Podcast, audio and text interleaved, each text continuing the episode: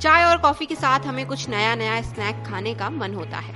अगर आपको फ्राइज पसंद है और आप खुद से घर पर रेस्टोरेंट स्टाइल फ्राइज बनाना चाहते हैं तो आप ये रेसिपी ट्राई कर सकते हैं। सबसे पहले बड़े आकार के आलू लें और उन्हें छील लें। अब सभी आलू को एक ही आकार में काट लीजिए। अब कटे हुए आलू के टुकड़ों को ठंडे पानी में 15 मिनट के लिए भिगो दें। फिर आलू को उबलते गर्म पानी में नमक डालकर दो मिनट के लिए उबालें। इसके बाद आलू को निकाल कर टिश्यू से पोंछ लें और फिर पंखे के नीचे अच्छी तरह से सुखा लें। अब एक पैन में तेल गर्म करें और उसमें आलू तल लें और बस फ्राइज तैयार है।